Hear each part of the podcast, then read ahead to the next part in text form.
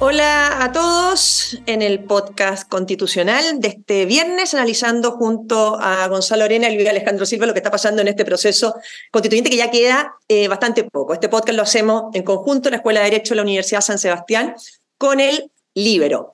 Em, Luis Alejandro, estamos en la comisión mixta, para que la gente entienda, ¿no es cierto? El texto del Consejo Constitucional pasó a la comisión experta, la comisión experta hizo ciertas eh, propuestas de cambio, algunas se aprobaron inmediatamente por ustedes en el Consejo Constitucional y por lo tanto quedan en el texto, eh, en otras hubo diferencias, son las que se van a tratar en esta comisión eh, mixta que armaron. Quizás que nos cuentes cuáles son esos temas más importantes que están tratando en la comisión mixta y qué, qué va a pasar, cómo se resuelven eso, cómo lo estás viendo tú eso. De de los cayeron 29, 29 disposiciones eh, del, cuerpo de la, de la, Constitución y tres transitorias. Se suman 32. De, del total, yo señalaría, primero, la norma que exime del pago de contribuciones. Esa está en la mixta, hay que decidir qué pasa con ella. Segundo, eh, un, un, inciso eh, de uno de los artículos del, de uno de los números del artículo 16, que es el, el equivalente al 19 de la Constitución actual, que dispone la expulsión de inmigrantes en el menor tiempo posible cuando han ingresado ilegalmente o están ilegalmente en el territorio. Hay otra norma que es la de objeción de conciencia en el marco de, la libertad religiosa, de conciencia, de manifestación de todas las creencias, culto, etcétera, eh, que, que, estaba individual, el reconocimiento de esa, de esa, objeción individual y colectivamente. Ahí también hay un, hay un tema. Después hay otra norma del capítulo primero que es de principios, es París. Es un artículo que, hoy día eh, con los expertos llegó con, una redacción que ya se había dado en la comisión que dice algo así como eh, la Constitución o el Estado garantizará o asegurará eh, la igual participación de hombres y mujeres en cargos electivos y mandatos electorales, una, una cosa así, ¿no? Ahí también hay una discusión de texto. Esas cuatro son las primeras que se me vienen a la cabeza. Después hay otras bastante menores, como por ejemplo, por lo menos menor en cuanto a entidad, que tienen que ver con el carácter autónomo de la Defensoría Penal Pública o con la oportunidad y calidad o solo calidad en un aspecto de la, de la educación. Después hay una norma que se ha llamado la norma o la discusión voucher, creo que la han llamado, eh, que tiene que ver con la redacción que se refiere al financiamiento que el Estado presta al sistema educacional. En fin, Ayer estuvimos discutiendo, con esto termino Marcela, ayer estuvimos discutiendo eh, desde las 10 de la mañana hasta las 8 de la noche y llegamos, si no recuerdo mal, al capítulo séptimo y alcanzamos a despachar las transitorias. Hoy día debiéramos terminar antes de almuerzo de discutir eh, cada una de las normas. En la tarde hay que preparar los textos porque a medianoche hoy día vence el plazo para presentar esas propuestas Vamos a darnos el tiempo de mañana sábado en la mañana para revisar esos textos, tanto los nuestros, aunque van a ir obviamente coordinados todos, como los de la izquierda, y finalmente mañana por la tarde votar. Oye, eh, Gonzalo, uno vio lo, que fue, ¿no es cierto?, la, lo que pasó en la comisión experta, las negociaciones que se hacían y todo. Toda opinión mía, pero te quiero preguntar la tuya. Yo encuentro que se ha depreciado mucho el rol de los expertos a lo largo del proceso. O sea, la idea acá Supuestamente para quienes diseñaron este proceso es que iba a haber un grupo de personas designadas, ¿no es cierto?, por los partidos políticos, por el Congreso, para ver un poco los alcances técnicos de este texto, etcétera. Pero uno vio que al final lo que querían hacer ellos era actuar como lo hacen los políticos, ¿no es cierto? Pero como políticos designados, porque empezaba toda una negociación entre ellos para poder cambiar lo que había hecho el Consejo, salvo honrosas excepciones, ¿no es cierto? Eh, entonces, al final, ¿Se le ve sentido a que haya habido esta, esta doble comisión si al final son dos instancias políticas, unos designados y otros elegidos, ¿o no? Bueno, a ver, tuvo sentido cuando se tenía temor de cuál iba a ser el resultado de la elección ¿ah? y que por lo tanto podía ocurrir quizás eh, algo similar a lo que había pasado en la primera convención. Pero claramente cuando vimos que los partidos políticos en general estaban bien representados y más o menos con sus fuerzas reales dentro de la nueva convención, claramente ahí la comisión de expertos perdió un poco su relevancia y su norte y efectivamente, como tú dices, eh, Marcela, en vez de reportar desde el punto de vista técnico, sean algunos, porque no, todos, ¿ah? hay, hay algunos consejeros que han acotado bien su rol, pero hay otros que han pensado que ellos iban a ser una especie de salvadores de la República, ¿no es cierto?, consiguiendo este texto. Por eso toda esta imagen de todos con las manos arriba cuando hicieron su, proyecto de ley, etcétera. Pero claramente hoy día el liderazgo político lo tienen eh, los consejeros electos. Entonces, estas 32 normas que hayan llegado a la comisión mixta me parece mal, porque en el fondo es un gallito que está tratando de hacer en contra eh, de los consejeros electos y además en temas que son, al menos que se han calificado de fundamentales por parte de las mayorías de Chile Vamos y republicanos, como el tema de las contribuciones, el tema de la objeción de conciencia, etcétera. Entonces, yo creo que eh, ojalá en esta comisión mixta los eh, expertos tengan un rol de seguir el acuerdo político que tomen los electos y simplemente ayudar en la cosa técnica que es lo suyo, porque si no, vamos a tener dos legitimidades encontradas y puede ser que al final se termine echando la culpa entre unos y otros de por qué no se va a aprobar un texto constitucional, porque faltaba alguna norma, etc. Entonces, yo creo que los que asumen la responsabilidad política y por lo tanto van a llamar a votar son los que tienen que asumir, ¿no es cierto?, cuál va a ser el texto final de, de la Constitución. Oye, Luis Alejandro, ¿tú podrías explicar en breve, para que la gente entienda, este debate de la objeción de conciencia institucional? O sea, ¿eso se refiere, por ejemplo, a que la clínica de la Universidad Católica como tal puede no practicar abortos en las tres causales? ¿Eso es la objeción de conciencia institucional? ¿Qué es lo que es? O, de repente, bueno, para despejar dudas, porque vi que hubo un debate ahí largo ayer también en la comisión. Lo primero es decir que la objeción de conciencia eh, se, está tratando de poner por primera vez en un texto constitucional explicitando eh, uno de los aspectos contenidos por una libertad que sí ya está en nuestras constituciones desde 1925, que es la libertad religiosa, de conciencia. La acción de la ley de penalización del aborto en 2015 se produjo una situación, en particular con la Universidad Católica y su red de salud, en donde, en principio, eh, los legisladores y también las autoridades de entonces, que gobernaba Chile II, eran de la idea de que una institución como la católica privada que recibe subsidios estatales no podía negarse como institución a que se practicara el aborto en su red de salud. Y hubo, no, yo me acuerdo entonces, no sé si era senador o diputado, Fulvio Rossi, que dijo, mira, aquí no hay nadie por sobre la ley como diciendo, mire, señor Sánchez, se refería al rector de la Católica, si usted quiere seguir recibiendo plata pública, entonces tiene que hacer lo que la ley diga. Y de hecho, la ley solo consideró en su momento la objeción de conciencia a los individuos, matronas, ¿no es cierto?, enfermeras, enfermeros, médicos, etc.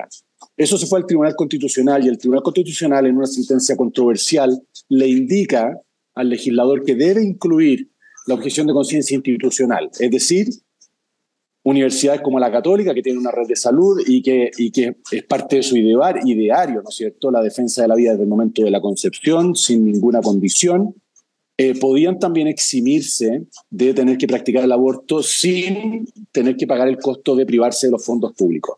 Esa es la, es la situación que se tiene en cuenta ahora.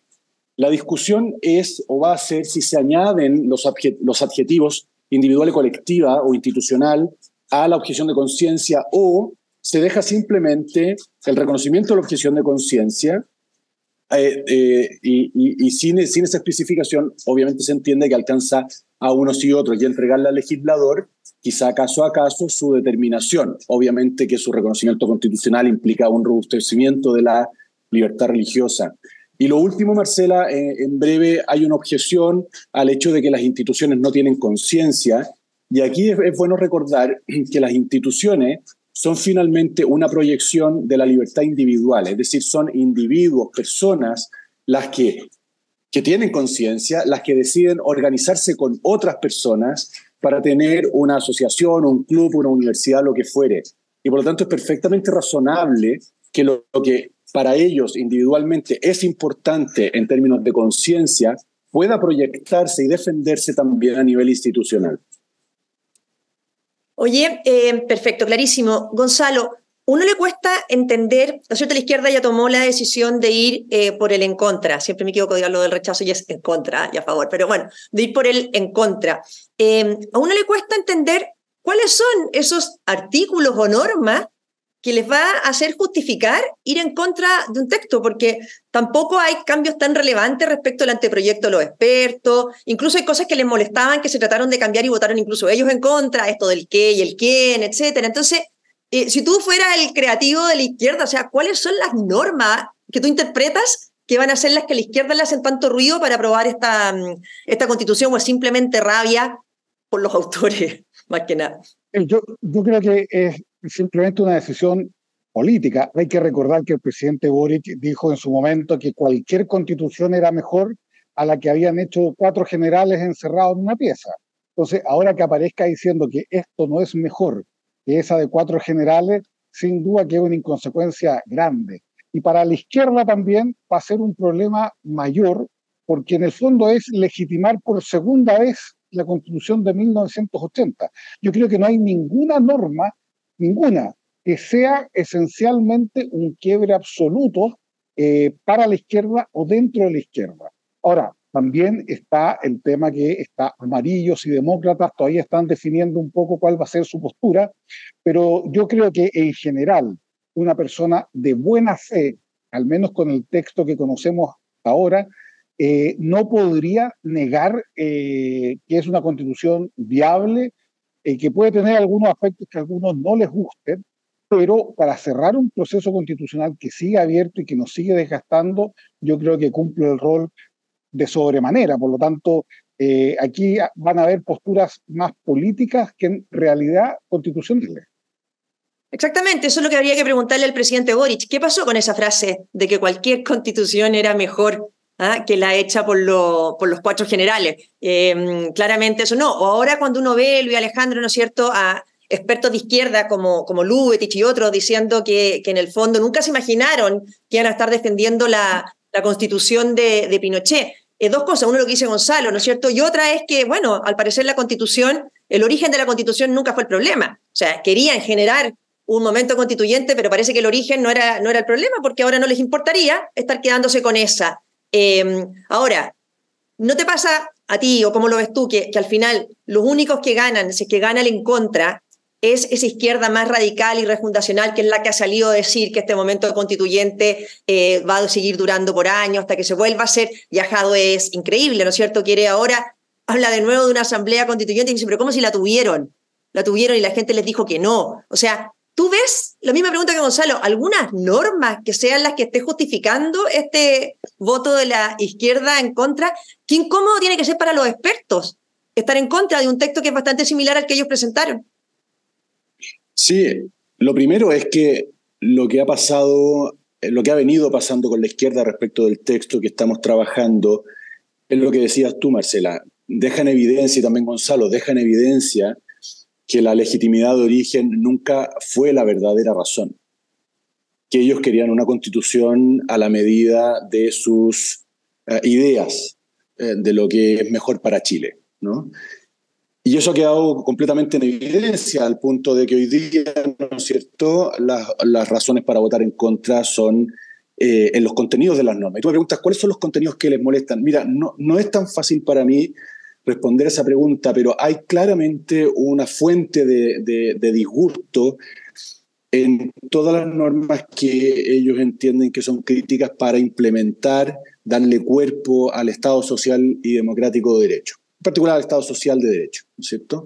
Si la libertad del presidente para poder implementar leyes, por ejemplo, o la redacción de derechos sociales como la educación, la salud o la seguridad social, en donde finalmente se reconoce de manera muy clara eh, y robusta la, libertad que todas las personas vamos a tener para elegir un sistema estatal o un sistema privado. Ese tipo de norma ya los aleja mucho del texto. Yo personalmente soy de la opinión de que un partido como el comunista está incómodo desde la definición de las bases. Es decir, las bases constitucionales que dieron origen, ¿no es cierto?, y que son como la espina dorsal de todo este proceso, ya representan para, para la ideología del Partido Comunista y lo que sabemos que son sus intereses, un marco con el que nunca se iban a sentir cómodos, nunca. Por lo tanto, no es de extrañar que Daniel Jaude, siendo como es una suerte de outsider casi del Partido Comunista, pero que sin embargo tiene, tiene una llegada, ¿no? esté llamando a votar rechazo para explícitamente abrir un tercer proceso 100% popular, ¿no? 100% popular. Y eso es una tesis que se va instalando. Yo ya he empezado a leer, ¿no es cierto?, este, eh, en, contra para, eh, en contra para mejorar, creo que se llama, ¿no? O en, o en contra para reformar, creo que se llama. Pero en el fondo es una opción de votar en contra de esto para o bien a través del Congreso, ¿no es cierto?, con, los cuatro séptimos, eh, reformar lo que hay en base al anteproyecto de los expertos, cosa que yo creo que no tiene ni una viabilidad política, ni una, pero es una, es una, es una posibilidad, hasta literalmente un tercer proceso en, los, en las condiciones que está proponiendo más o menos Daniel Jave, completamente popular, ¿no? En fin, no... Oye, pero eso de, de, completamente popular, si son las dos cosas las hemos tenido, son completamente populares, te fijas, o sea, la, la, la convención Primero, completamente popular, o sea, elegido con reglas ya imposibles más ad hoc para que hayan terminado como terminaron, ¿no es cierto? Con los independientes pactando, con los cupos reservados de manera completamente desproporcionada a lo que es nuestra población indígena, etcétera. Y esta, con las mismas reglas del Senado, tenemos un Senado democrático, ¿ah? entonces como eso completamente popular ya lo, ya lo, ya lo tienen, entonces la, la, la patudez ahí es bien, bien grande, pero, pero bueno, entiendo, entiendo el tema, yo creo que va más por el lado que dices tú, ¿no es cierto? Cuestionan las bases en su origen y tenemos una diferencia que no se zanja en un texto de quienes creemos en la libertad y quienes quisieran que el Estado fuera el proveedor exclusivo de, todo lo, de, todos, los bienes, de todos los bienes sociales.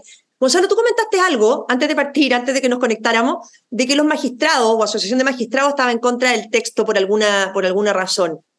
Eh, ¿Cuál es? Uno, nunca sabe bien en estas asociaciones gremiales del Poder Judicial cuán politizadas están. Ah, pero decían que estaban en contra por el artículo 25, si no me equivoco, porque en el fondo limitaba la capacidad de interpretar de la Corte Suprema cuando se refería a derechos sociales, que esta norma para impedir fallos como el de la ISAP, ¿no es cierto?, que convierten a los autores, o sea, a los ministros o a los tribunales en legisladores, eh, y otras normas más. Pero yo creo, al final, que todas esas normas son una especie de excusa para eh, poder colocar una agenda que, es mucho más política en realidad. Entonces, yo creo que todos estos temas técnicos que digan, eh, creo yo, siempre hay que buscar quién está detrás de eso. ¿ah? Y no toda asociación gremial en Chile, o casi ninguna asociación gremial en Chile, tiene una independencia política y representa realmente las bases eh, abiertas, ¿no es cierto?, de lo que dice su representante. Así que yo creo que lo que hay que esperar ahora también es el descuelgue o las críticas que van a venir del colegio de profesores, del colegio, qué sé yo, de médico, del colegio de arquitectos, del colegio de ingenieros. Todos van a querer colocar, ¿no es cierto?, un, un grano de arena eh, tratando de justificar criterios técnicos, pero mostrando en realidad que son entes gremiales muy politizados, eh, que tienen una agenda que no tiene que ver con lo que es una constitución, sino que tienen otras agendas políticas y eso ojalá la ciudadanía haga la, distinción. Oye, les quiero poner un último tema antes de, cerrar. Uno siente, cuando uno ve las encuestas, ¿no es cierto? Y sale que menos de la mitad, o sea, como el cuarenta y tanto por ciento creo de los votantes de, José Antonio Caz están hoy día eh, por el apruebo. O sea, hay una gran cantidad del voto de derecha, por así decirlo, que todavía no se mueve al apruebo. Uno dice, se está caminando por una cornisa muy delicada, que por tratar de conseguir votos de sectores más hacia la centroizquierda, se pueda definitivamente no conseguir el voto de derecha, que también es fundamental para revertir mm, las encuestas.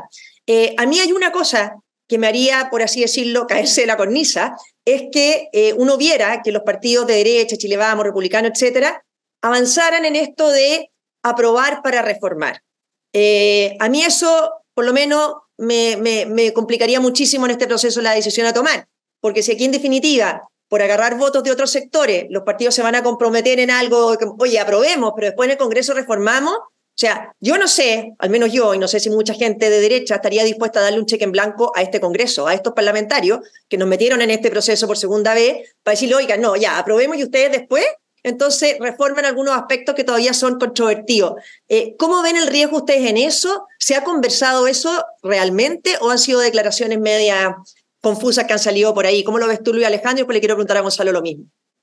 Eh, yo las vería como esas declaraciones medias confusas que han salido por allí, porque lo que estamos haciendo aquí dentro y las líneas que yo sé que está tomando por lo menos el Partido Republicano y varias organizaciones de la sociedad civil es invitar a votar a favor porque esta es una constitución mejor que la que tenemos. Es decir, no solo una constitución que nos va a permitir salir del impasse constitucional, no es un expediente para, bajo cuerda, entregarle al Congreso un cheque en blanco que después, ¿no es cierto?, eh, vaya puliendo una, una constitución que todos sabemos que quedó mal. No, aquí hay el convencimiento de que esta es una constitución mejor que la que tenemos dar reglas para, para estabilizar el sistema político que el Congreso no se habría dado jamás. Es decir, ¿cuándo cabría imaginar que el Congreso, en particular la Cámara de Diputados, dicta una reforma para disminuir el número de sus integrantes de 155 a 138? ¿Cuándo habríamos podido imaginar un escenario en donde la Cámara de Diputados el Congreso le entrega a un órgano técnico y autónomo como el CERVEL la redistribución de los escaños de los 138 diputados a lo largo de Chile. Eso no ha pasado nunca en la historia.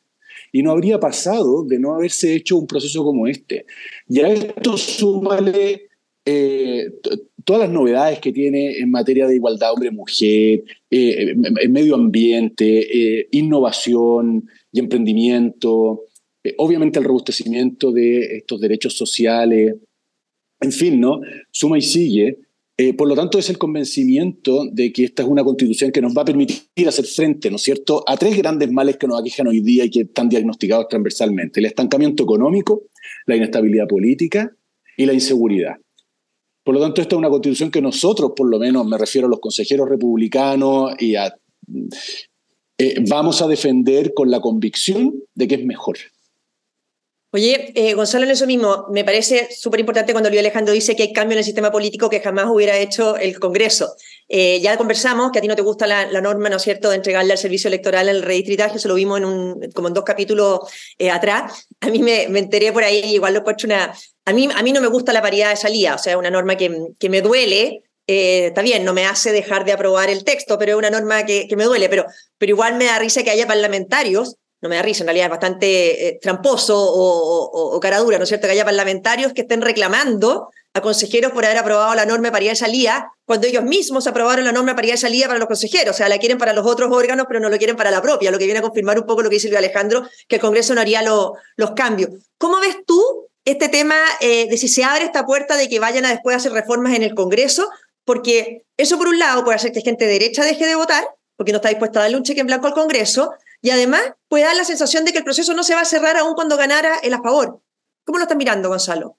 Sí, yo, yo creo que ahí que Chile Vamos tiene bastante poco espacio, porque estamos metidos en este segundo proceso porque Chile Vamos estuvo dispuesto a negociar, ¿ah? porque estuvo dispuesto a abrir esa opción de llegar a un segundo proceso constituyente cuando la mayoría de la ciudadanía le decía que no, que tendríamos que haber zanjado ahí el tema y seguir con todas las otras necesidades sociales en que estábamos, etcétera. Por lo tanto, uno de los grandes fracasos eh, de aprobarse el rechazo sería, ¿no es cierto?, el propio Chile Vamos. Y por otro lado también sería un golpe fuerte para republicanos dependiendo de la votación que saquen. Claro, si saca un 48% y una constitución que se pinta, ¿no es cierto?, como la constitución de Cas, bueno, claro, sería un chufo para Cas. Pero sería una derrota también si saca el 30 o 35. Entonces, yo creo que la derecha en general eh, no tiene muchas opciones más allá que aprobar y decirle y tratar de convencer a su electorado de que confíen en los liderazgos que hoy día están en la derecha, porque en el fondo los liderazgos del Partido Republicano yo creo que le dan garantía a, muchas personas que votaron por Kass de que eh, no han traicionado ¿cierto? sus principales principios. De, de, hecho, cuando todos creían que no se iba a modificar casi nada, la comisión de expertos presentaron, no sé, cerca de mil indicaciones, creo que fueron. Eh, entonces, hay un trabajo serio e importante y ahí está el rol de los convencionales, los constituyentes de ahora, de demostrar que se hizo un trabajo serio ¿ah? eh, y que en el fondo mantener la actual constitución puede ser peor para ciertas ideas y principios porque los quórum para reformar se bajaron en esta constitución que está vigente. Por lo tanto, nos hace mucho más frágiles a que si aprobamos el nuevo texto.